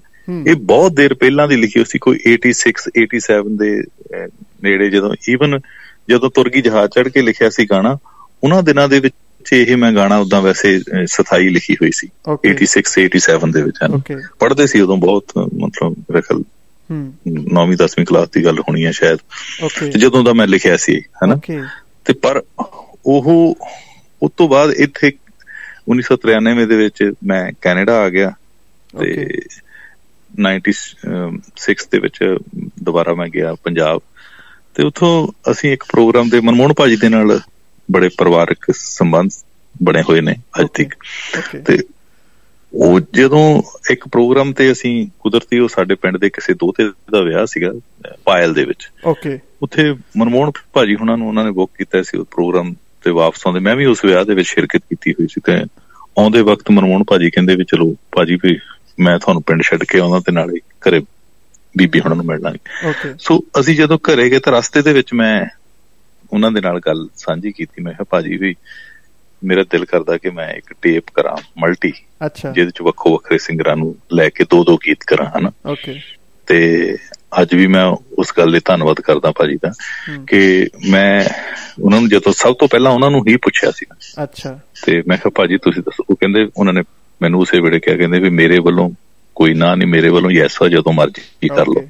ਤੇ ਅਸੀਂ ਆਉਂਦੇ ਵਕਤ ਕਮਲ ਵੀ ਨਾਲ ਹੀ ਸੀ। ਤੇ ਅਸੀਂ ਆਉਂਦੇ ਵਕਤ ਜਦੋਂ ਮੈਂ ਕਿਹਾ ਵੀ ਇੱਕ ਲਾਈਨ ਆ ਮੇਰੇ ਕੋਲ ਸਥਾਈ ਲਿਖੀ ਪਈ ਆ ਹੂੰ। ਕਿਤੇ ਕੱਲੀ ਬਹਿ ਕੇ ਸੋਚੀ ਅਸੀਂ ਕੀ ਨਹੀਂ ਕੀਤਾ ਤੇਰੇ ਲਈ। ਅਸੀਂ ਮਰਦੇ ਰਹੇ ਦੁੱਖ ਜਰਦੇ ਰਹੇ ਪੱਬ ਕੰਡਿਆਂ ਉੱਤੇ ਧਰਦੇ ਰਹੇ। ਹੱਸ ਹੱਸ ਕੇ ਪੀੜਾਂ ਸਹਿ ਲਈਆਂ ਪਰ ਸੀ ਨਹੀਂ ਕੀਤਾ ਤੇਰੇ ਲਈ ਕਿਤੇ ਕੱਲੀ ਬਹਿ ਕੇ ਸੋਚੀ। ਅਸੀਂ ਕੀ ਨਹੀਂ ਕੀਤਾ ਤੇਰੇ ਲਈ। ਤੇ ਉਹ ਮੈਂ ਉਹਨਾਂ ਨੂੰ ਜਦੋਂ ਸਥਾਈ ਸੁਣਾਈ ਕਹਿੰਦੇ ਬਸ ਭਾਜੀ ਇਹ ਗੀਤ ਪੂਰਾ ਕਰ ਦੋ ਓਕੇ ਤੇ ਬਸ ਇਦਾਂ ਹੀ ਸਬਬ ਬਣਿਆ ਤੇ ਜਦੋਂ ਪਰ ਇੰਨੀ ਕੁ ਮੁਹੱਬਤ ਮਿਲੀ ਅਸੀਂ ਸੋਚਿਆ ਨਹੀਂ ਸੀ। ਕਿਸੇ ਨੇ ਵੀ ਹੂੰ। ਉਹ ਇੰਨੀ ਜ਼ਿਆਦਾ ਮੁਹੱਬਤ ਮਿਲੀ ਕਿ ਇਸ ਗੀਤ ਨੂੰ। ਬਿਲਕੁਲ ਮਤਲਬ ਉਹ ਜਿਵੇਂ ਕਹਿ ਲਈਏ ਅੱਜ ਦੇ ਗਾਣੇ ਟ੍ਰੈਂਡਿੰਗ ਦੇ ਵਿੱਚ ਉਦੋਂ ਲੱਗਦਾ ਕਿ ਇਹ ਗਾਣਾ ਬਹੁਤ ਟ੍ਰੈਂਡਿੰਗ ਵਿੱਚ ਰਿਹਾ ਸੀ ਤੇ ਬਹੁਤ ਟਾਈਮ ਇਹ ਗਾਣਾ ਮੈਨੂੰ ਲੱਗਦਾ ਹਰ ਇੱਕ ਨੇ ਯਾਦ ਵੀ ਹੋਣਾਗਾ ਹਰ ਇੱਕ ਨੇ ਸੁਣਿਆ ਵੀ ਹੋਣਾ ਇਦਾਂ ਤਾਂ ਕੋਈ ਨਹੀਂ ਹੋਣਾ ਜਿਹਨੇ ਗਾਣਾ ਸੁਣਿਆ। ਹਾਂਜੀ ਅੱਜ ਦੇਖ ਲਓ ਵੀ ਉਦੋਂ ਤਾਂ ਕੋਈ ਮਤਲਬ ਜਿਹੜੀਆਂ ਵੀਡੀਓਜ਼ ਵੀ ਇੰਨੀਆਂ ਮਹਿੰਗੀਆਂ ਨਹੀਂ ਸੀ ਬਣਦੀਆਂ ਹੈਗੀਆਂ। ਤੇ ਪਰ ਅੱਜ ਤੀਕ ਕਿੰਨੇ ਸਾਲ 96 ਦਾ ਸ਼ਾਇਦ ਇਹ ਗੀਤ ਆਇਆ ਹੋਣਾ 97 ਦਾ। ਅੱਜ ਤੀਕ ਲੋਕਾਂ ਦੇ ਜ਼ਿਹਨ ਦੇ ਵਿੱਚ ਵਸਿਆ ਹੋਇਆ ਹੈ ਨਾ। ਇਹ ਹੋਇਆ ਚਾਹੇ ਸਾਡਿਆਂ ਪਰਾਂ ਤੇ ਸਿੱਖੀ ਉੱਡਣਾ ਬਹਿ ਗਈ ਦੂਰ ਕਿਤੇ ਆਲਣਾ ਬਣਾ ਕੇ ਜਿੰਦੇ ਨਹੀਂ ਜਿੰਦੇ। ਪਰ ਕਾਰਨ ਉਹਦਾ ਇਹ ਆ ਹੂੰ। ਵੀ ਇਦਾਂ ਆ ਵੀ ਅੱਜ ਵੀ ਲੋਕਾਂ ਨੂੰ ਯਾਦ ਨੇ ਉਹ ਗੀਤ। ਇਹ ਮੇਰੇ ਮੈਂ ਕਹਿੰਦਾ ਵੀ ਮੇਰਾ ਧੰਨ ਭਾਗ ਆ ਕਿ ਲੋਕ ਅਜੇ ਵੀ ਉਹਨਾਂ ਗੀਤਾਂ ਨੂੰ ਮੁਹੱਬਤ ਦਿੰਦੇ ਨੇ। ਬਿਲਕੁਲ। ਤਾਂ ਬਿਲਕੁਲ ਮੇਰਾ ਅਗਲਾ ਸਵਾਲ ਇਹੀ ਹੈ ਤੁਹਾਡੇ ਤੋਂ ਜਾਣਨਾ ਚਾਹਾਂਗੇ ਜਦੋਂ ਇਦਾਂ ਦੇ ਜਦੋਂ ਥਾਟਸ ਹੁੰਦੇ ਨੇ ਮਨ ਦੇ ਵਿੱਚ ਜਾਂ ਦਿਮਾਗ 'ਚ ਆਪਾਂ ਕੁਝ ਗਾਣਾ ਲਿਖਣ ਬੈਠਦੇ ਹੋ ਤੁਸੀਂ ਜਾਂ ਕੁਝ ਲਿਖਣਾ ਚਾਹੁੰਦੇ ਹੋ ਕੋਈ ਐਦਾਂ। ਦਾ ਟਾਈਮ ਦੇਖਦੇ ਹੋ ਕਿ ਯਾਰ ਆਹੀ ਟਾਈਮ ਜਾਂ ਆਹੀ ਜਗ੍ਹਾ ਜਾਂ ਆਹੀ ਮਾਹੌਲ ਸੂਟੇਬਲ ਆ ਮੇਰੇ ਲਈ ਇੱਕ ਗਾਣਾ ਲਿਖਣ ਦੇ ਲਈ ਜਾਂ ਕਦੇ ਵੀ ਇਹ ਦਿਮਾਗ ਦੀ ਉਪਜ ਹੋ ਸਕਦੇ ਨੇ ਨਹੀਂ ਇਦਾਂ ਤਾਂ ਕੋਈ ਨਹੀਂ ਹੈਗਾ। ਕਦੇ ਵੀ ਦਿਮਾਗ ਦੇ ਵਿੱਚ ਕੋਈ ਲਾਈਨ ਆ ਜਾਂਦੀ ਹੈ। ਪਰ ਹਾਂ ਇਸ ਤਰ੍ਹਾਂ ਵੀ ਜੇ ਥੋੜਾ ਜਿਹਾ ਬੰਦਾ ਇਕਾਂਤ 'ਚ ਬੈਠਾ ਹੋਵੇ ਰੌਲੇ ਰੱਪੇ ਤੋਂ ਦੂਰ ਬੈਠਾ ਹੋਵੇ ਤਾਂ ਥੋੜਾ ਧਿਆਨ ਜ਼ਿਆਦਾ ਲੱਗਦਾ। ਤੇ ਬਾਕੀ ਉਦਾਂ ਇਦਾਂ ਦੀ ਕੋਈ ਗੱਲ ਨਹੀਂ ਇਹ ਤਾਂ ਕਦੀ ਵਾਰ ਕਈ ਵਾਰ ਡਰਾਈਵ ਕਰਦਿਆਂ ਤੇ ਕਈ ਵਾਰ ਤੁਰਦੇ ਫਿਰਦਿਆਂ ਤੇ ਦਿਮਾਗ 'ਚ ਲਾਈਨਾਂ ਆਉਂਦੀਆਂ ਸੋ ਓਕੇ ਇਦਾਂ ਦੀ ਕੋਈ ਗੱਲ ਨਹੀਂ ਹਾਂਜੀ ਐਦਾਂ ਦਾ ਕੋਈ ਗਾਣਾ ਹੋਵੇ ਜਿਹੜਾ ਹੁਣ ਤੱਕ ਤੁਹਾਨੂੰ ਲਿਖਣ 'ਚ ਬਹੁਤ ਟਾਈਮ ਲੱਗ ਗਿਆ ਹੋਵੇ ਜਾਂ ਐਦਾਂ ਦਾ ਕੋਈ ਗਾਣਾ ਹੋਵੇ ਜਿਹੜਾ ਬਹੁਤ ਜਲਦੀ ਲਿਖਿਆ ਗਿਆ ਹੋਵੇ? ਓਕੇ ਟਿਕਟ ਕਰਾ ਲਈ ਚੋਰੀ ਚੋਰੀ ਤੁਰ ਗਈ ਜਹਾਜ਼ ਚੜ ਕੇ ਗੀਤ ਨੂੰ ਮੈਨੂੰ ਬਹੁਤ ਟਾਈਮ ਲੱਗਾ ਸੀ। ਉਹਦੇ ਮੈਂ ਸਟੈਂਜੇ ਵੀ 6-7 ਲਿਖੇ ਹੋਏ ਨੇ ਅਜੇ। ਉਹ ਚਾਰ ਸਟੈਂਜੇ ਆਏ ਸੀਗੇ। ਉਹ ਤਾਂ ਸਰਦੂਲ ਭਾਜੀ ਨੇ ਜਦੋਂ ਕੀਤੇ ਸੀ ਕਿਉਂਕਿ ਉਹ ਗੀਤ ਮੈਨੂੰ ਸ਼ਾਇਦ ਮਹੀਨਾ ਡੇਢ ਦੋ ਮਹੀਨੇ ਵੀ ਲੱਗੇ ਹੋਣਗੇ ਸ਼ਾਇਦ ਜ਼ਿਆਦਾ ਵੀ ਲੱਗਿਆ ਓਕੇ ਕਿਉਂਕਿ ਮੈਂ ਉਹਨੂੰ ਤਰਾਸ਼ਦਾ ਰਿਹਾ ਬਹੁਤ ਜ਼ਿਆਦਾ। ਉਦੋਂ ਮੈਂ ਵੀ ਨਵਾਂ ਸੀਗਾ ਗੀਤਕਾਰੀ ਵਿੱਚ। ਤੇ ਮੈਂ ਉਸ ਗੀਤ ਨੂੰ ਤਰਾਸ਼ਦੇ ਤਰਾਸ਼ਦੇ ਨੇ ਬਹੁਤ ਟਾਈਮ ਲਾਇਆ। ਮੈਨੂੰ ਆਹ ਲਾਈਨ ਨਹੀਂ ਚੰਗੀ ਲੱਗਦੀ ਆਹ ਲਫ਼ਜ਼ ਨਹੀਂ ਠੀਕ ਲੱਗਦੇ। ਸੋ ਮੈਂ ਇਸ ਤਰੀਕੇ ਨਾਲ ਉਹਨੂੰ ਤਰਾਸ਼ਦੇ ਤਰਾਸ਼ਦੇ ਨੇ ਬਹੁਤ ਟਾਈਮ ਲਾਇਆ. ਜਿਵੇਂ ਉਹਦੇ ਚ ਹੋਰ ਵੀ ਸੀਗੇ ਅੰਤਰੇ। ਮੈਨੂੰ ਯਾਦ ਨਹੀਂ ਤੇ ਪਰ ਉਹ ਸਰਦੂਲ ਭਾਜੀ ਨੇ ਦੋ ਸਾਹਿਤਕ ਰੱਖੇ। ਉਹਨਾਂ ਦਿਨਾਂ 'ਚ ਫਿਲਮ ਚੱਲੀ ਸੀ ਬਹੁਤ ਜ਼ਿਆਦਾ ਯਾਰੀ ਜੱਟ ਦੀ। ਤੇ ਦੋ ਨਹੀਂ ਉਹ ਅੰਤਰੇ ਰੱਖੇ ਸੀ ਹਨਾ? ਤੇ 뮤직 ਵੀ ਕਮਾਲ ਦਾ ਕੀਤਾ ਸੀ ਉਹ ਹੂਜਾ ਸਾਹਿਬ ਨੇ ਬਹੁਤ। ਸੰਗੀਤ ਸਮਰਾਟ ਨੇ ਉਹ। ਜੀ। ਤੇ ਇਸੇ ਤਰ੍ਹਾਂ ਸਾਡਿਆਂ ਪਰ ਤੇ ਸਿੱਖੀ ਉੱਡਣਾ ਗੀਤ ਜਿਹੜਾ ਉਹ ਮੇਰੇ ਖਿਆਲ ਅੱਧੇ ਪੌਣੇ ਘੰਟੇ 'ਚ ਲਿਖਿਆ ਗਿਆ ਹੁਣ। ਓਕੇ ਉਹ ਅੱਜ ਤੱਕ ਲੋਕਾਂ ਦੇ ਜ਼ਿਹਨ 'ਚ ਵਸਿਆ ਹੋਇਆ ਪਤਾ ਨਹੀਂ ਕਿੰਨਿਆਂ ਕੁ ਨੇ ਉਹਨੂੰ YouTube ਤੇ ਪਾਇਆ ਹੋਇਆ ਗਾ ਕੇ। ਬਿਲਕੁਲ। ਤੇ ਸੋ ਇਸ ਬਹੁਤ ਵਾਰ ਇਦਾਂ ਹੋਇਆ। ਓਕੇ ਤੇ ਮੈਨੂੰ ਆਪਣੇ ਆਪ ਨੂੰ ਜਦੋਂ ਰਿਕਾਰਡ ਵੀ ਕਰਨਾ ਸੀ ਸਾਡਿਆਂ ਪਰਾਂ ਤੇ ਸਿੱਖੀ ਉੱਡਣਾ ਤੇ ਉਹ ਆਪਣੇ ਆਪ ਨੂੰ ਜਦੋਂ ਮੈਂ ਸਰਦੂਲ ਭਾਜੀ ਨਾਲ ਸਾਂਝਾ ਵੀ ਕੀਤਾ ਤਾਂ ਉਦੋਂ ਮੈਨੂੰ ਲੱਗਦਾ ਸੀ ਇਹ ਗੀਤ ਸਰਦੂਲ ਭਾਜੀ ਦੇ ਲੈਵਲ ਦਾ ਨਹੀਂ। ਪਰ ਉਹਨਾਂ ਨੇ ਜਦੋਂ ਦੇਖਿਆ ਸੀ ਉਹ ਕਹਿੰਦੇ ਤੂੰ ਵਧੀਆ ਗੀਤ ਦੀ ਤਸਵੀਰ ਲਕੋਈ ਜਾ ਰਿਹਾ ਹੈ ਨਾ ਕਿਉਂਕਿ ਮੈਨੂੰ ਲੱਗਦਾ ਸੀ ਵੀ ਉਹਨਾਂ ਦੇ ਲੈਵਲ ਦਾ ਨਹੀਂ ਪਰ. ਬਾਅਦ ਦੇ ਵਿੱਚ ਪਤਾ ਲੱਗਿਆ ਵਾਕਿਆ ਹੀ ਪਰ ਹੁਣ ਲੱਗਦਾ ਕਿ ਜੇ ਸਰਦੂਲ ਸਿਕੰਦਰ ਭਾਈ ਤੋਂ ਬਿਨਾ ਕੋਈ ਹੋਰ ਗਾਉਂਦੇ ਸ਼ਾਇਦ ਜਸ਼ਨਾ ਨਹੀਂ ਸੀਗਾ। ਹਾਂਜੀ ਬਿਲਕੁਲ ਕੋਈ ਵੀ ਜਿਹੜਾ ਗੀਤ ਹੈ ਨਾ ਉਹ ਆਵਾਜ਼ ਦੇ ਨਾਲ ਜਿਹੜਾ ਕਈ ਵਾਰ ਬਹੁਤ ਜ਼ਿਆਦਾ ਖੂਬਸੂਰਤ ਬਣਦਾ। ਜਿੱਦਾਂ ਦੇ ਉਹ ਬੋਲ ਹੁੰਦੇ ਆ ਉਹਨਾਂ ਨੂੰ ਜੇ ਉਸ ਤਰ੍ਹਾਂ ਦੀ ਆਵਾਜ਼ ਮਿਲ ਅਹ, ਉਹਦੇ ਰੰਗ ਦੀ। ਤਾਂ ਜ਼ਿਆਦਾ ਵਧੀਆ ਲੱਗਦਾ। ਬਿਲਕੁਲ। ਜਿਵੇਂ ਤੁਸੀਂ ਜ਼ਿਕਰ ਕੀਤਾ ਕਿ ਵਾਰਸ ਭਰਾਵਾਂ ਦੇ ਨਾਲ ਚਲੋ ਪਰਿਵਾਰਕ ਰਿਲੇਸ਼ਨ ਵੀ ਨੇ ਜਦੋਂ ਤੁਸੀਂ ਉਹਨਾਂ ਲਈ ਕੋਈ ਗੀਤ ਲਿਖਣਾ ਹੁੰਦਾ ਕਿ ਉਹਨਾਂ ਨੂੰ ਸੋਚਦੇ ਹੋ ਕਿ ਇਹ ਗੀਤ ਸਿਰਫ ਉਹਨਾਂ ਨੂੰ ਹੀ ਦੇਣਾ ਹੈ, ਇਸ ਕਰਕੇ ਮੈਂ ਐਦਾਂ ਦਾ ਗੀਤ ਜਾਂ ਐਦਾਂ ਦਾ ਹੀ ਕੁਝ ਲਿਖਣਾ ਹੈਗਾ ਜਿਹੜਾ ਉਹਨਾਂ ਦੇ ਲਈ ਹੀ ਬਣਿਆ ਜਾਵੇ ਬਣਾਇਆ ਜਾਵੇ ਜਾਂ ਰੈਂਡਮਲੀ ਕੋਈ ਤੋਂ ਲਿਖਿਆ ਜਾਂਦਾ ਤੁਸੀਂ ਉਹਨਾਂ ਨੂੰ ਦਿੰਦੇ ਹੋ? ਨਹੀਂ ਉਹਨਾਂ ਨੂੰ ਹਾਂਜੀ ਕੁਦਰਤੀ ਤੌਰ ਤੇ ਹੋ ਜਾਂਦਾ ਵੀ ਜੇ ਆ ਗੀਤ ਜਿਹੜਾ ਜੇ ਇਹਨੂੰ ਮਨਮੋਹਨ ਭਾਜੀ ਜਾਂ ਕਮਲ ਕਾਵੇ ਤਾਂ ਜ਼ਿਆਦਾ ਵਧੀਆ ਲੱਗੇਗਾ ਜੇ ਇਸ ਗੀਤ ਨੂੰ ਸਰਦੂਲ ਭਾਜੀ ਗਾਇਆ ਇਸ ਗੀਤ ਨੂੰ ਨਛੱਤਰ ਗਾਏ ਤਾਂ ਉਹ ਕੁਦਰਤੀ ਤੌਰ ਤੇ ਆ ਜਾਂਦਾ ਦਿਮਾਗ ਦੇ ਵਿੱਚ ਲਿਖਦਿਆਂ ਤੇ। ਹੂੰ। ਤੇ ਪਰ ਉਦਾਂ ਬਹੁਤੀ ਮੇਰੇ ਦਿਮਾਗ 'ਚ ਤਾਂ ਇਦਾਂ ਹੁੰਦਾ ਕਈ ਵਾਰ ਜਿਹੜੀਆਂ ਸੋਚੀਆਂ ਗੱਲਾਂ ਨਹੀਂ ਵੀ ਹੁੰਦੀਆਂ ਹੈਗੀਆਂ ਕੋਈ ਉਸ ਹੋਰੇ ਗੀਤ ਪਸੰਦ ਆ ਜਾਂਦਾ ਹੈ ਨਾ। ਹੁਣ ਜੇ ਨੱਚ ਨੱਚ ਕੇ ਧਮਾਲਾਂ ਪਾ ਗੀਤ ਜਿਹੜਾ ਸੀਗਾ ਉਹ ਸਰਦੂਲ ਭਾਜੀ ਦੀ ਦੇ ਕੋਲ ਸੀਗਾ ਪਹਿਲਾਂ ਹਨਾ। ਪਰ ਗਾਇਆ ਉਹ ਹਰਭਜਨ ਮਾਨ ਜੀ ਨੇ ਸੀਗਾ। ਸੋ ਕਈ ਵਾਰ ਇਦਾਂ ਵੀ ਹੋ ਜਾਂਦਾ। ਓਕੇ। ਪਰ ਉਹਨਾਂ ਨੇ ਬਹੁਤ ਵਧੀਆ ਗਾਇਆ। 뮤직 ਵੀ ਬਹੁਤ ਅੱਛਾ ਸੀ। ਜੀ। ਤੇ ਜੇ ਹੁਣ ਤੱਕ ਗੱਲ ਕਰੀਏ ਤੁਹਾਡੇ ਲਿਖੇ ਕਿੰਨੇ ਕੁ ਗਾਣੇ ਜਿਹੜੇ ਰਿਲੀਜ਼ ਹੋ ਚੁੱਕੇ ਨੇ? ਕੋਈ ਆਈਡੀਆ ਕੋਈ ਗਿਣਤੀ ਹੋਵੇ? ਦੇਖੋ ਐਗਜ਼ੈਕਟ ਤਾਂ ਨਹੀਂ ਮੈਨੂੰ ਪਤਾ ਹੈਗਾ ਮੈਂ ਕਹਿ ਨਹੀਂ ਸਕਦਾ ਪਰ 500 ਦੇ ਕਰੀਬ ਤਾਂ ਹੋਣਗੇ। ਓਕੇ। ਜਿਹੜੇ ਰਿਕਾਰਡਰ ਨੇ। ਓਕੇ। ਤੇ ਜਿਹੜੇ ਨਹੀਂ ਰਿਕਾਰਡ ਨੇ ਇਸ ਤੋਂ ਇਲਾਵਾ ਵੀ ਕੁਝ ਹੈਗੇ ਨੇ ਤੁਹਾਡੇ ਕੋਲ? ਹਾਂਜੀ ਕਾਫੀ ਹੈਗੇ ਨੇ। ਹੁਣ ਗਿਣਤੀ ਤਾਂ ਨਹੀਂ ਕੀਤੀ ਹੈਗੀ। ਓਕੇ 5-700 ਤਾਂ ਹੋਏਗਾ ਹੀ। ਓਕੇ ਹਾਂਜੀ। ਤੇ ਮੈਂ ਗੱਲ ਕਰਨਾ ਚਾਹੂੰਗਾ ਅੱਜ ਕੱਲ ਦੇ ਜੀ ਚਲੋ ਜਿਵੇਂ ਰਾਈਟਰ ਨੇ ਅੱਜ ਕੱਲ ਤਾਂ ਮੈਨੂੰ ਲੱਗਦਾ ਹਰ ਇੱਕ ਟੌਪਿਕ ਦੇ ਉੱਤੇ ਗਾਣਾ ਬਣ ਜਾਂਦਾਗਾ ਤੇ ਗਾਣੇ ਬੜੀ ਫਾਸਟਲੀ ਫਾਸਟਲੀ ਆਉਂਦੇ ਨੇ ਹਨਾ? ਜੋ ਉਹਨਾਂ ਟਾਈਮ 'ਚ ਗੱਲ ਕਰੀਏ ਤੁਸੀਂ ਗਾਣੇ ਜਦੋਂ ਦਿੰਦੇ ਹੋ ਬੜਾ ਟਾਈਮ ਦਾ ਕਈ ਵਾਰੀ ਗੈਪ ਪੈ ਜਾਂਦਾ ਹੈਗਾ ਇਹ ਗੈਪ ਦਾ ਕਾਰਨ ਕੀ ਆ? ਕਿ ਥੋੜਾ ਟਾਈਮ ਪਾਜ਼ ਕਰਕੇ ਫਿਰ ਹੀ ਤੁਸੀਂ ਅੱਗੇ ਅਗਲਾ ਗਾਣਾ ਬਹੁਤ ਟਾਈਮ ਬਾਅਦ ਹੀ ਆਉਂਦਾ ਤੁਹਾਡਾ? ਅਸਲ ਦੇ ਵਿੱਚ ਨਾ ਜਿਹੜੀ ਗੀਤਕਾਰੀ ਜਿਹੜੀ ਚੇਂਜ ਹੋ ਗਈ ਮੈਂ ਉਸ ਉਹਦੇ ਵਿੱਚ ਜਿਹੜੇ ਜਿਸ ਤਰ੍ਹਾਂ ਦੇ ਗੀਤ ਅੱਜ ਕੱਲ ਪਸੰਦ ਕੀਤੇ ਜਾ ਰਹੇ ਨੇ ਮੈਨੂੰ ਲੱਗਦਾ ਵੀ ਉਹ ਬਹੁਤਿਆਂ ਨੂੰ ਪਸੰਦ ਹੋਣਗੇ ਪਰ ਮੈਨੂੰ ਆਪਣੇ ਤੌਰ ਤੇ ਲੱਗਦਾ ਵੀ ਮੈਂ ਇਦਾਂ ਦੇ ਗੀਤ ਜਿਹੜੇ ਆ ਮੇਰੇ ਲਈ ਲਿਖਣੇ ਠੀਕ ਨਹੀਂ ਹੈਗੇ ਜਾਂ ਮੇਰੇ ਤੋਂ ਲਿਖੇ ਨਹੀਂ ਜਾਂਦੇ ਜਾਂ ਕੁਝ ਵੀ ਕਹਿ ਲਓ। ਕੁਝ ਵੀ ਤੁਸੀਂ ਗੱਲ ਕਰ ਸਕਦੇ ਹੋ ਨਾ। ਤੇ ਇੱਕ ਤੀਜੀ ਗੱਲ ਇਹ ਹੈ ਕਿ ਮੈਨੂੰ ਆਪਣੀ ਗੀਤਕਾਰੀ ਤੇ ਸੰਤੁਸ਼ਟੀ ਮੈਂ ਸੰਤੁਸ਼ਟ ਹੋ ਚੁੱਕਾ ਹਾਂ। ਕੋਈ ਇਦਾਂ ਦੀ ਗੱਲ ਨਹੀਂ ਮੈਂ ਤਾਂ ਹੁਣ ਹਾਜ਼ਰੀ ਦੇ ਤੌਰ ਤੇ ਜਾਂ ਆਪਣੀ ਮੁਹੱਬਤ ਦੇ ਤੌਰ ਤੇ ਪਿੱਛੇ ਜੇ ਮੇਰੇ ਪੰਜ ਛੇ ਗੀਤ ਆਏ ਨੇ। ਪਰ ਮੇਰਾ ਉਹੀ ਰੰਗ ਸੀਗਾ। ਨਛੱਤਰ ਗਿੱਲ ਜੀ ਬਹੁਤ ਸਰੀਲੇ ਗਾਇਕ ਨੇ ਉਹਨਾਂ ਦਾ ਗੀਤ ਆਇਆ ਸੀ ਦਿਲ ਬੇਈਮਾਨ ਦੀ ਨੇ ਟੁੱਟਣਾ ਹੀ ਸੀ ਹਨਾ। ਨਛੱਤਰ ਗਿੱਲ ਦਾ ਗੀਤ ਆਇਆ ਸੀ ਫਿਰ ਕੰਠ ਕਲੇਰ ਜੀ ਦਾ ਆ ਕੇ ਹਟਿਆ ਹੁਣੇ। ਮੈਂ ਅਥਰੂ ਉਸੇ ਅੱਖ ਦਾ ਹਾਂ ਜਿਹੜੀ ਪੀੜ ਹੰਡਾਵੇ ਟੁੱਟੀਆਂ ਦੀ ਹਨਾ। ਫਿਰੋਜ਼ ਖਾਨ ਦਾ ਆ ਕੇ ਹਟਿਆ। ਤੂੰ ਮੰਨੇ ਜਾਂ ਨਾ ਮੰਨੇ ਤੇਰਾ ਪਿਆਰ ਬਦਲ ਗਿਆ ਹੈ। ਤੇ ਪੰਮਾ ਡੂਮੇ ਵਾਲੀ ਦੀ ਆਵਾਜ਼ ਚ ਆਇਆ। ਹੁਣੇ ਜਿਹੜੇ ਜਿਹੜੇ ਰੀਸੈਂਟਲੀ ਆਏ ਨੇ ਉਹਨਾਂ ਦੀ ਗੱਲ ਕਰਦਾ ਮੈਂ। ਬਚ ਕੇ ਰਹਿਣਾ ਬਾਬਿਓ ਮਤਲਬ ਖੋਰ ਜ਼ਮਾਨਾ ਹੈ ਹਨਾ ਜੀ। ਤੇ ਹੁਣ ਇੱਕ ਦੁਰਗਾ ਰੰਗੀਲਾ ਜੀ ਦਾ ਗੀਤ ਆ ਰਿਹਾ ਬਹੁਤ ਸਰੀਲਾ ਗਾਇਕ ਦੁਰਗਾ ਵੀ। ਤੇ ਉਹ ਵੀ ਮੇਰਾ ਉਹੀ ਰੰਗ ਆ ਸੋ ਮੈਂ ਮੈਨੂੰ ਲੱਗਦਾ ਕਿ ਮੈਂ ਆਪਣੇ ਰੰਗ ਦੇ ਵਿੱਚ ਹੀ ਰੰਗਿਆ ਹੋਇਆ। ਤੇ ਬਸ ਆਪਣੀ ਮਸਤੀ ਦੇ ਵਿੱਚ ਰੰਗਿਆ ਹੋਇਆ। ਹੂੰ। ਤੇ ਤਾਂ ਕਿਤੇ ਨਾ ਕਿਤੇ ਸੰਤੁਸ਼ਟ ਹਾਂ ਬਿਲਕੁਲ। ਕਿਤੇ ਨਾ ਕਿਤੇ ਤੁਹਾਨੂੰ ਇਹ ਨਹੀਂ ਫੀਲ ਹੁੰਦਾ ਕਿ ਅੱਜ ਕੱਲ ਦੀ ਜਿਹੜੀ ਆਡੀਅנס ਆ ਉਹ ਸਾਹਿਤਕ ਗੀਤ ਘੱਟ ਸੁਣ ਕੇ ਰਾਜੀ ਆ ਪਰ ਹਾਲਾਂਕਿ ਬਹੁਤ मीनिंगफुल ਗਾਣੇ ਹੁੰਦੇ ਨੇ ਸਾਹਿਤਕ ਦੀ ਜੇ ਗੱਲ ਕਰੀਏ ਤਾਂ ਪਰ ਅੱਜ ਕੱਲ ਰਾਈਟਰ ਲਿਖਦੇ ਤਾਂ ਨਹੀਂ ਕਿ ਆਡੀਅנס ਪਸੰਦ ਨਹੀਂ ਕਰਦੀ। ਪਤਾ ਨਹੀਂ ਵੈਸੇ ਉਦਾਂ ਕਿਸੇ ਚੀਜ਼ ਦਾ ਮੈਂ ਤਾਂ ਇਹ ਸਮਝਦਾ ਬੀਜਨਾਸ਼ ਵੀ ਨਹੀਂ ਹੁੰਦਾ। ਹੁਣ ਮਨਮੋਹਨ ਭਾਜੀ ਉਹਨਾਂ ਦੇ ਬੜੇ ਸਾਫ਼ ਸੁਥਰੇ ਗੀਤ ਆਉਂਦੇ ਨੇ ਉਹ। ਪਸੰਦ ਕੀਤੇ ਜਾਂਦੇ ਨੇ। ਸਤਿੰਦਰ ਸਰਤਾਜ ਜੀ ਦੇ ਗਾਣੇ ਕਿੰਨੇ ਵਧੀਆ ਹੁੰਦੇ ਨੇ ਪਸੰਦ ਕੀਤੇ ਕਨਵਰ ਗਰੇਵਾਲ ਲੈ ਲਓ ਰਣਜੀਤ ਬਾਵਾ ਲੈ ਲਓ। ਤੇ ਉਹਨਾਂ ਦੇ ਗਾਣੇ ਵੀ ਬੜੇ ਪਸੰਦ ਕੀਤੇ ਜਾਂਦੇ ਨੇ। ਪਰ ਹਾਂ ਇਹ ਹੋ ਸਕਦਾ 19 21 ਦੇ ਫ਼ਰਕ ਨਾਲ ਜਿਹੜੀ ਦੂਜੀ ਆਡੀਅנס ਜਿਹੜੇ ਯੰਗਸਟਰ ਨੇ ਉਹ ਦੂਜੇ ਗੀਤਾਂ ਨੂੰ ਜ਼ਿਆਦਾ ਪਸੰਦ ਕਰਦੇ ਹੋਣ। ਪਰ ਇਹ ਵੀ ਪਸੰਦ ਕਰਨ ਪਰ ਇਹਨਾਂ ਗੀਤਾਂ ਦੀ ਉਮਰ ਜਿਹੜੀ ਹੈ ਜਿਹੜੀ ਅੱਛੀ ਗੀਤ ਆ ਅੱਛੀ ਪੋਇਟਰੀ ਆ ਜੀ। ਮੈਨੂੰ ਲੱਗਦਾ ਉਹਨਾਂ ਦੀ ਗੀਤ ਜਿਹੜੀ ਆ ਉਹਨਾਂ ਦੀ ਉਮਰ ਜਿਹੜੀ ਆ ਉਹ ਥੋੜੀ ਲੰਬੀ ਹੈ। ਹੂੰ। ਦੂਜੇ ਗੀਤਾਂ ਦੇ ਮੁਕਾਬਲੇ। ਬਿਲਕੁਲ ਬਿਲਕੁਲ। ਤਾਂ ਮੈਂ ਜੇ ਗੱਲ ਕਰਾਂ ਤੁਸੀਂ ਖੁਦ ਵੀ ਮੈਨੂੰ ਲੱਗਦਾਗਾ ਐਜ਼ ਅ ਸਿੰਗਰ ਦੇ ਤੌਰ ਤੇ ਤੁਸੀਂ ਖੁਦ ਵੀ ਮੈਨੂੰ ਲੱਗਦਾ ਕੁਝ ਐਲਬਮ ਕੀਤੀਆਂ ਨੇ ਗਾਣੇ ਜਿਹੜੇ ਨੇ ਤੁਸੀਂ ਆਪਣੀ ਆਵਾਜ਼ ਦੇ ਵਿੱਚ ਵੀ ਰਿਲੀਜ਼ ਕੀਤੇ ਸੀ ਉਹ ਵੀ ਇੱਕ ਐਕਸਪੈਰੀਮੈਂਟ ਦਾ ਹਿੱਸਾ ਸੀ ਜਾਂ ਸ਼ੌਂਕ ਦੇ ਲਈ ਕੀਤੇ ਸੀ ਜਾਂ ਤੁਸੀਂ ਵੀ ਚਾਹੁੰਦੇ ਸੀ ਕਿ ਸਿੰਗਰ ਦੇ ਤੌਰ ਦੇ ਉੱਤੇ ਵੀ ਮੈਨੂੰ ਜਾਣਿਆ ਜਾਵੇ? ਨਹੀਂ ਨਹੀਂ ਮੇਰੀ ਕੋਈ ਅਜਿਹੀ ਪਹਿਲਾਂ ਤੋਂ ਨਹੀਂ ਇਹੀ ਟੈਨਸ਼ਨ ਰਹੀ ਕਿ ਮੈਂ ਐਜ਼ ਅ ਸਿੰਗਰ ਐਸਟੈਬਲਿਸ਼ ਹੋਵਾਂ। ਓਕੇ ਕਿਉਂਕਿ ਮੇਰੇ 'ਚ ਉਹ ਜਿਹੜੇ ਗੁਣ ਹੈ ਨਹੀਂਗੇ। ਜਿਹੜੇ ਗਾਇਕੀ ਵਾਲੇ ਹਨਾ। ਮੈਂ ਤਾਂ ਇੱਕ ਸ਼ੌਂਕ ਦੇ ਤੌਰ ਤੇ ਹੁਣ ਵੀ ਕੀਤਾ ਸੀ ਗਾਣਾ ਮਨਾ ਕਰ ਸਬਰ ਦਿਲਾ ਨਾ ਰੋ। ਉਹਦੀਆਂ ਮਿੱਠੀਆਂ ਯਾਦਾਂ ਵਾਲੇ ਮਨ ਕੇ ਸਾਹਾਂ ਵਿੱਚ ਪਰੋ ਮੈਂ ਤਾਂ ਉਹ ਕਿਉਂਕਿ ਜਦੋਂ ਇੱਕ ਗੀਤ ਕਾਰ ਕੋਈ ਗੀਤ ਲਿਖਦਾ ਤਾਂ ਉਹਦੇ ਅੰਦਰ ਇੱਕ ਗਾਇਕੀ ਜ਼ਰੂਰ ਹੁੰਦੀ ਹਮ। ਜਿਹੜੀ ਤਰਨਮ ਦੇ ਵਿੱਚ ਉਹ ਲਿਖਦਾ। ਮੈਂ ਲਿਖਦਾ ਇਸ ਤਰੀਕੇ ਨਾਲ ਮੈਨੂੰ ਬਾਕੀਆਂ ਦਾ ਪਤਾ ਨਹੀਂ ਹਨ। ਮੈਂ ਗਾ ਗਾ ਕੇ ਗੀਤ ਲਿਖਦਾ ਤਰਜ਼ ਬਣਾ ਕੇ ਲਿਖਦਾ ਗੀਤ। ਓਕੇ ਤੇ ਕਿਉਂਕਿ ਉਹਨੂੰ ਕਈ ਵਾਰ ਆਪਣੇ ਸ਼ੌਂਕ ਦੇ ਤੌਰ ਤੇ ਗਾਹੇ ਵਗਾਹੇ ਕਿਤੇ ਨਾ ਕਿਤੇ ਕੋਈ ਨਾ ਕੋਈ ਆਪਾਂ ਗਾਣਾ ਰਿਕਾਰਡ ਕਰ ਲਈਦਾ। ਕੋਈ ਸ਼ੌਂਕ ਦੇ ਲਈ।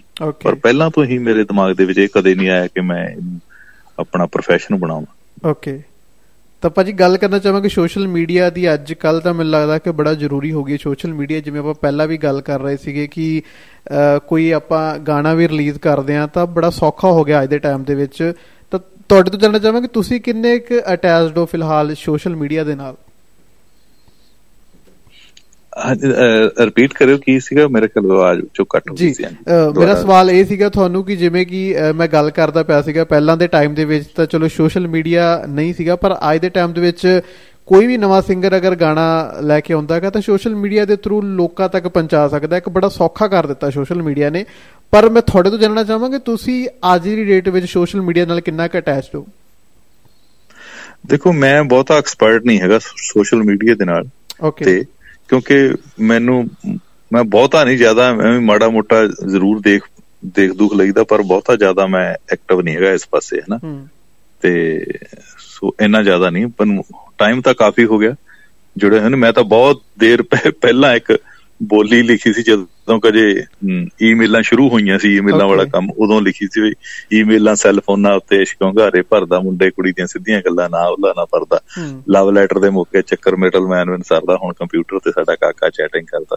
ਸੂਹੀ ਫੁਲਕਾਰੀ ਇੱਕ ਟੇਪ ਮੈਂ ਕੀਤੀ ਸੀ ਉਹਦੇ ਵਿੱਚ ਇਹ ਬੋਲੀ ਸਿੰਘ ਭਾਈ ਮਲਕਾ ਜੋਤੀ ਹੋਰਾਂ ਨੇ। ਸੋ ਇਸ ਕਰਕੇ ਮੈਂ ਬਹੁਤਾ ਐਕਟਿਵ ਨਹੀਂ ਹੈਗਾ। ਮੈਨੂੰ ਇਹ ਜਿਹੜੇ ਆ ਇਹਨਾਂ ਦਾ ਤੌਰ ਤਰੀਕਿਆਂ ਦਾ ਬਹੁਤਾ ਜ਼ਿਆਦਾ ਨਹੀਂ ਪਤਾ ਜੀ।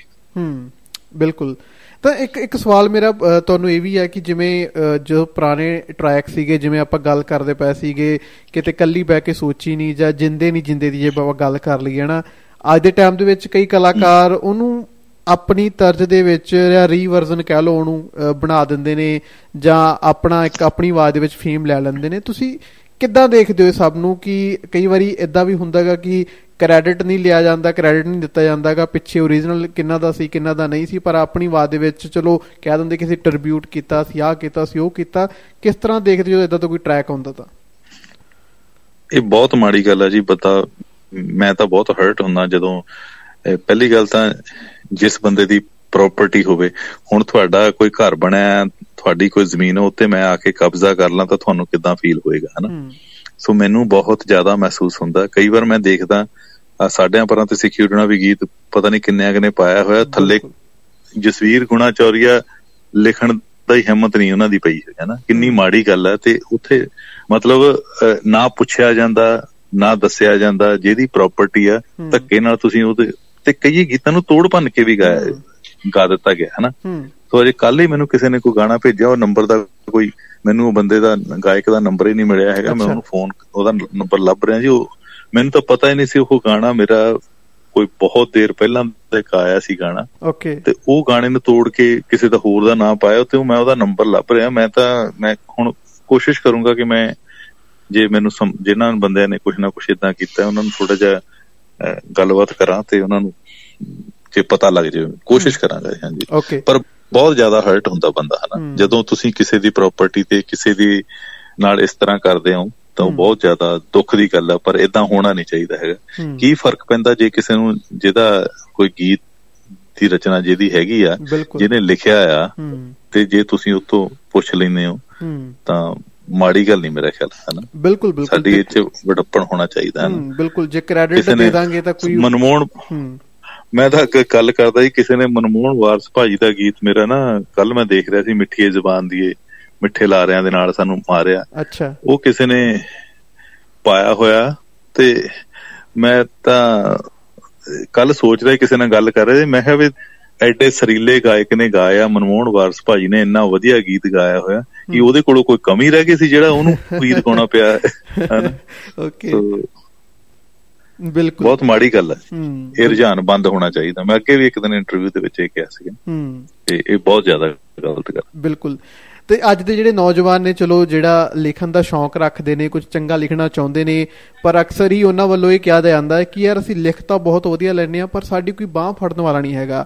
ਅੱਜ ਇੰਡਸਟਰੀ ਏਡੀ ਵੱਡੀ ਹੋ ਗਈ ਹੈ ਕਿ ਕੋਈ ਕਲਾਕਾਰ ਇਹ ਨਹੀਂ ਕਹੂਗਾ ਕਿ ਚੱਲ ਤੇਰਾ ਗਾਣਾ ਗਾਉਣਾ, ਕਿਉਂਕਿ ਅੱਜ ਕੱਲ ਰਾਈਟਰ ਵੀ ਵੱਧ ਗਏ ਨੇ ਸਿੰਗਰ ਵੀ ਵੱਧ ਚੁੱਕੇ ਨੇ। ਸੋ ਉਹਨਾਂ ਬੱਚਿਆਂ ਲਈ ਜਿਹੜੇ ਟੈਲੈਂਟਡ ਨੇ, ਜਿਹੜਾ ਕੁਝ ਅੱਛਾ ਲਿਖਦੇ ਨੇ, ਜਾਂ ਜਿਹੜੇ ਕੁਝ ਅਪਰੋਚ ਕਰਦੇ ਨੇ, ਕਿ ਉਹਨਾਂ ਦੇ ਲਈ ਕੀ ਟਿਪਸ ਕੀ ਦੇਣਾ ਚਾਹੋਗੇ? ਉਹਨਾਂ ਦੀ ਜਾ ਕੇ ਉਹ ਮਿਹਨਤ ਜਾਰੀ ਰੱਖਣ ਆਪਣੀ? ਮੈਂ ਤਾਂ ਇਹੀ ਕਹਿੰਦਾ ਕਿ ਦੇਖੋ ਅੱਛੀਆਂ ਚੀਜ਼ਾਂ ਜਿਹੜੀਆਂ ਜੇ ਸ਼ੌਂਕ ਦੇ ਲਈ ਕਰਦੇ ਹੋ ਤਾਂ ਉਹ ਉਹ ਮਰਦੀਆਂ ਨਹੀਂ ਅੱਛੀਆਂ ਜਿਹੜੀਆਂ ਅੱਛੀਆਂ ਲਿਖਤਾਂ। ਜੀ। ਉਹਨਾਂ ਨੂੰ ਅੱਛੀਆਂ ਜਿਹੜੀਆਂ ਅੱਛਾ ਕੁਝ ਲਿਖਣ ਉਹਨਾਂ ਦਾ ਟਾਈਮ ਜ਼ਰੂਰ ਆਏਗਾ ਕੋਈ ਇਦਾਂ ਦੀ ਗੱਲ ਨਹੀਂ ਹੈਗੀ। ਪਰ ਅੱਜ ਕੱਲ ਜਿਹੜੇ ਆ ਇੱਕ ਟੀਮ ਬਣੀ ਹੋਈ ਆ ਹਰੇਕ ਬੰਦਾ ਆਪਣੀ ਟੀਮ ਨਾਲ ਜੁੜ ਕੇ ਕਰੀ ਜਾਂਦਾ ਕੰਮ ਹਨਾ? ਸੋ ਇਸ ਕਰਕੇ 뮤직 ਵਾਲਾ ਵੀ ਵੀਡੀਓ ਵਾਲਾ ਵੀ ਤੇ ਗਾਇਕ ਵੀ ਸਾਰਿਆਂ ਨੇ ਆਪਣੀ ਆਪਣੀ ਟੀਮ ਬਣਾਈ ਹੋਈ ਹੈ ਹਨਾ? ਸੋ ਇਹਨੂੰ ਅੱਜ ਦੇ ਜ਼ਮਾਨੇ ਦੇ ਵਿੱਚ ਮੇਰਾ ਖਿਆਲ ਵੀ ਇਦਾਂ ਆ ਵੀ ਜੇ ਅੱਛਾ ਲਿਖਦੇ ਆ ਤਾਂ ਉਹਨੂੰ ਆਪਣੇ ਸ਼ੌਂਕ ਦੇ ਤੌਰ ਤੇ ਲਿਖਦੇ ਰਹੋ। ਕੋਈ ਨਹੀਂ। ਕੋਈ ਟਾਈਮ ਆਏਗਾ ਇਹ ਤਾਂ ਕਿਉਂਕਿ ਤੁਹਾਡੀ ਜਿਹੜੀ ਹੈ ਸੋਚ ਜਿਹੜੀ ਹੈ ਉਹ ਅੱਛੀ ਹੋਣੀ ਚਾਹੀਦੀ ਹੈ ਹੂੰ। ਅੱਛੇ ਬਹੁਤ ਬੰਦੇ ਹੁਣ ਜੇ ਮੈਂ ਇਦਾਂ ਦੇ ਵੀ ਦੱਸ ਸਕਦਾ ਕਿ ਮਨਮੋਹਨ ਭਾਜੀ ਉਹਨਾਂ ਨੂੰ ਜਿਹੜੇ ਅੱਛੇ ਕਿਸੇ ਨੇ ਵੀ ਅਪਰੋਚ ਕੀਤੀ ਆ ਮੈਂ ਬਾਕੀਆਂ ਨਾਲ ਵੀ ਗੱਲ ਕਰ ਸਕਦਾ ਕਈ ਬੰਦਿਆਂ ਨੂੰ ਕਈ ਗਾਇਕ ਜਿਹੜੇ ਆ ਜੇ ਉਹਨਾਂ ਨੂੰ ਅੱਛੇ ਬੋਲ ਲੱਗਦੇ ਨੇ ਤੇ ਮੇਰਾ ਖਿਆਲ ਤਾਂ ਕਦੇ ਇਦਾਂ ਨਹੀਂ ਹੋਇਆ ਹੈਗਾ ਵੀ ਉਹਨਾਂ ਨੇ ਨਾ ਗਾਏ ਹੋਣ। ਬਹੁਤ ਬੰਦਿਆਂ ਦੀ ਜਿਹੜੀ ਅੱਛੇ ਗੀਤ ਜਿਹੜੇ ਭਾਜੀ ਉਹਨਾਂ ਨੇ ਨਵੇਂ ਗਾਇਕਾਂ ਨੂੰ ਵੀ ਮੌਕੇ ਦਿੱਤੇ ਨੇ। ਮਨਮੋਹਨ ਭਾਜੀ ਉਹਨਾਂ ਨੇ ਨਵੇਂ ਗੀਤਕਾਰਾਂ ਨੂੰ ਮੌਕੇ ਦਿੱਤੇ ਨੇ। ਉਹਨਾਂ ਦੀ ਲਿਖਤਾਂ ਦੇ ਵਿੱਚ ਇੰਨੀ ਦੂਸਰੀ ਸੀਗੀ ਜਾਨ ਸੀਗੀ ਕਿ ਉਹਨਾਂ ਨੇ ਆਪ ਉਹ ਗੀਤ ਗਾਏ ਨੇ ਹੁਣ ਪਹਿਲੀ ਗੱਲ ਤਾਂ ਮੈਂ ਵੀ ਜਦੋਂ ਉਸ ਸਮੇਂ ਜਿੰਨਾ ਸੰਘਰਸ਼ ਕਰਨਾ ਪਿਆ ਹੁਣ ਤਾਂ ਉਹਨਾਂ ਕਰਨਾ ਨਹੀਂ ਪੈਂਦਾ ਹੁਣ ਤਾਂ ਬਹੁਤ ਸੌਖੇ ਗੀਤ ਰਿਕਾਰਡ ਹੋ ਜਾਂਦੇ ਨੇ ਤੇ ਮੈਂ ਵੀ ਇਸ ਤਰ੍ਹਾਂ ਹੀ ਆਇਆ ਅੱਗੇ ਹਨ। ਹੂੰ। ਬਿਲਕੁਲ।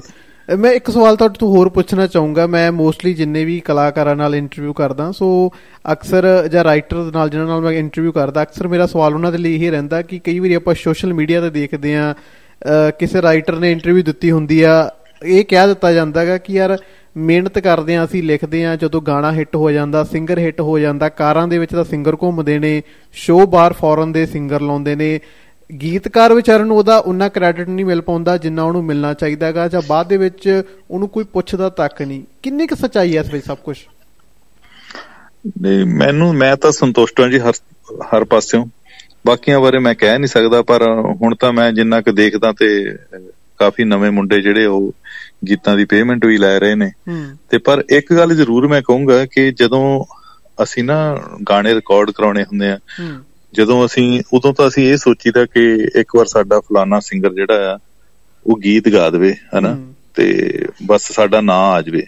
ਜੀ। ਤੇ ਪਰ ਸਾਨੂੰ ਉਦੋਂ ਹੀ ਪਹਿਲਾਂ ਹੀ ਕਹਿ ਦੇਣਾ ਚਾਹੀਦਾ ਵੀ ਹਾਂ ਵੀ ਆਹ ਗੀਤ ਦੀ ਇੰਨੀ ਪੇਮੈਂਟ ਹੈ ਜੇ ਤੁਹਾਨੂੰ ਗੀਤ ਪਸੰਦ ਆ ਤਾਂ ਲੈ ਲਓ ਹਨਾ? ਪਰ ਬਾਅਦ ਦੇ ਵਿੱਚ ਮੈਨੂੰ ਲੱਗਦਾ ਆਪਾਂ ਨਾ ਗੱਲਾਂ ਕਰੀਏ ਤਾਂ ਚੰਗੀ ਗੱਲ ਹੁੰਦੀ ਹੈ ਨਾ। ਕਿਉਂਕਿ ਜੇ ਅਗਲੇ ਨੂੰ ਪੁੱਗਦਾ ਹੋਊਗਾ ਤਾਂ ਲੈ ਲਊਗਾ। ਨਹੀਂ ਪੁੱਗਦਾ ਹੋਊਗਾ ਤਾਂ ਨਾ ਗਾਊਗਾ ਹਨਾ? ਸੋ ਇਸ ਕਰਕੇ ਸਾਨੂੰ ਪਹਿਲਾਂ ਤਾਂ ਅਸੀਂ ਇਹ ਸੋਚਦੇ ਹੁੰਦੇ ਆ ਕਿ ਸਾਡਾ ਨਾਮ ਬਣ ਜਾਏ ਸਾਡਾ ਜਿਹੜਾ ਫਲਾਣਾ ਗੀਤ ਫਲਾਣਾ ਗਾਇਕ ਉਹ ਸਾਡਾ ਗਾਣਾ ਗਾ ਦੇਵੇ ਇੱਕ ਵਾਰ ਬੱਲੇ ਬੱਲੇ ਹੋ ਜਾਏ ਸਾਡੀ ਹੈਨਾ ਤੇ ਮਗਰੋਂ ਮੇਰਾ ਖਿਆਲ ਗੱਲਾਂ ਕਿਸੇ ਤੇ ਇਸ ਤਰੀਕੇ ਨਾਲ ਕਰਨੀਆਂ ਸ਼ਾਇਦ ਮੈਨੂੰ ਲੱਗਦਾ ਠੀਕ ਨਹੀਂ। ਬਾਕੀ ਹਰੇਕ ਬੰਦੇ ਦੀ ਆਪੋ ਆਪਣੀ ਸੋਚ ਆ ਤੇ ਕਿਸ ਐਂਗਲ ਤੋਂ ਕੋਈ ਸੋਚਦਾ ਪਰ ਵਾਹਿਗੁਰੂ ਦੀ ਕਿਰਪਾ ਨਾਲ ਮੈਨੂੰ ਮੁਹੱਬਤ ਮਿਲੀ ਆ। ਜੀ। ਮੈਂ ਸੰਤੁਸ਼ਟ ਹਾਂ ਜੀ। ਜੀ। ਤਾਂ ਭਾਜੀ ਜਾਣਨਾ ਚਾਹਾਂਗੇ ਹੁਣ ਇਸ ਤੋਂ ਇਲਾਵਾ ਹੋਰ ਕਿਹੜੇ-ਕਿਹੜੇ ਤੁਹਾਡੇ ਅਪਕਮਿੰਗ ਪ੍ਰੋਜੈਕਟਸ ਨੇ ਅਪਕਮਿੰਗ ਟਰੈਕਸ ਨੇ ਜਿਹੜੇ ਆਉਣ ਵਾਲੇ ਕੁਝ ਟਾਈਮ ਤੱਕ ਜਾਂ ਕਿੰਨਾ ਹੋਰ ਕਲਾਕਾਰਾਂ ਦੀ ਆਵਾਜ਼ ਦੇ ਵਿੱਚ ਸੁਣਨ ਨੂੰ ਮਿਲ ਸਕਦੇ ਨੇ? ਥੋੜੇ ਦਿਨਾਂ ਤੱਕ ਨਛੱਤਰ ਗਿੱਲ ਭਾਜੀ ਦਾ ਗੀਤ ਆ ਰਿਹਾ ਬਹੁਤ ਸਰੀਲਾ ਗਾਇਕਾ। ਓਕੇ ਤੇ ਉਸ ਤੋਂ ਮਗਰੋਂ ਦੁਰਗਾ ਰੰਗੀਲਾ ਜੀ ਦਾ ਆ ਰਿਹਾ ਫਿਰ ਨੇਹਾ ਸ਼ਰਮਾ ਕੁੜੀ ਆ ਤੇ ਹੋਰ ਵੀ ਨੇ ਗਾਣੇ ਆ ਰਹੇ ਨੇ। ਕਰ ਵੀ ਰਹੇ ਆ ਹੋਰ। ਤੇ ਪਹਿਲਾਂ ਤਾਂ ਥੋੜੇ ਦਿਨਾਂ ਤੱਕ ਇਹ ਗਾਣੇ ਜ਼ਰੂਰ ਆਉਣਗੇ ਓਕੇ ਛੇਤੀ। ਜੀ ਜੀ, ਬਿਲਕੁਲ। ਤੇ ਆਖਰ ਦੇ ਵਿੱਚ ਜਾਂਦੇ ਜਾਂਦੇ ਜਿੰਨੇ ਵੀ ਸਾਡੇ ਦੇਸੀ ਵਰਲਡ ਰੇਡੀਓ ਦੇ ਸਰੋਤੇ ਨੇ ਜਿਹੜੇ ਇਸ ਸਮੇਂ ਆਪਾਂ ਨੂੰ ਲਾਈਵ ਸੁਣਦੇ ਪਏ ਨੇ, ਕੀ ਉਹਨਾਂ ਦੇ ਲਈ ਮੈਸੇਜ ਹੈ, ਕੀ ਸੁਨੇਹਾ ਦੇਣਾ ਚਾਹੋਗੇ?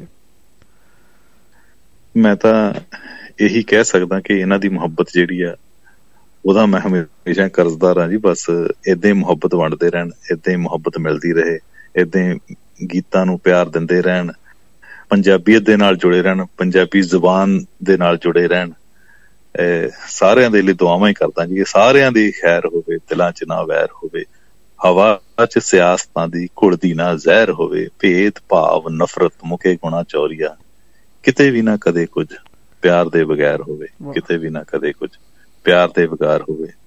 ਤੋ ਸਾਰਿਆਂ ਨੂੰ ਪਿਆਰ ਤੇ ਸਤਿਕਾਰ ਭਰੀ ਸਤਿ ਸ੍ਰੀ ਅਕਾਲ ਜੀ ਇੱਕ ਵਾਰ ਫੇਰ। ਜੀ। ਮੁਹੱਬਤ ਜ਼ਿੰਦਾਬਾਦ। ਜੀ ਬਹੁਤ ਬਹੁਤ ਸ਼ੁਕਰੀਆ। ਇੱਕ ਵਾਰੀ ਫਿਰ ਤੋਂ ਤੁਹਾਡਾ ਟਾਈਮ ਦੇਣ ਦੇ ਲਈ ਤੇ ਦੇਸੀ ਵਰਲਡ ਰੇਡੀਓ ਦੇ ਵਿਹੜੇ ਵਿੱਚ ਆਉਣ ਦੇ ਲਈ ਬਹੁਤ ਬਹੁਤ ਸ਼ੁਕਰੀਆ ਜੀ। ਮੇਰੇ ਵੱਲੋਂ ਵੀ ਤੁਹਾਡੀ ਸਾਰੀ ਦੇਸੀ ਵਰਲਡ ਰੇਡੀਓ ਦੀ ਸਾਰੀ ਟੀਮ ਦਾ ਧੰਨਵਾਦ ਜੀ ਹਰਮਨਜੀਤ ਜੀ। ਤੁਹਾਡਾ ਹਰਮਨਜੋਤ ਜੀ ਤੁਹਾਡਾ ਧੰਨਵਾਦ। ਮਾਲਕ ਚੜ੍ਹਦੀ ਕਲਾ ਬਖਸ਼ੇ ਮੁਹੱਬਤ ਜ਼ਿੰਦਾਬਾਦ। ਜੀ।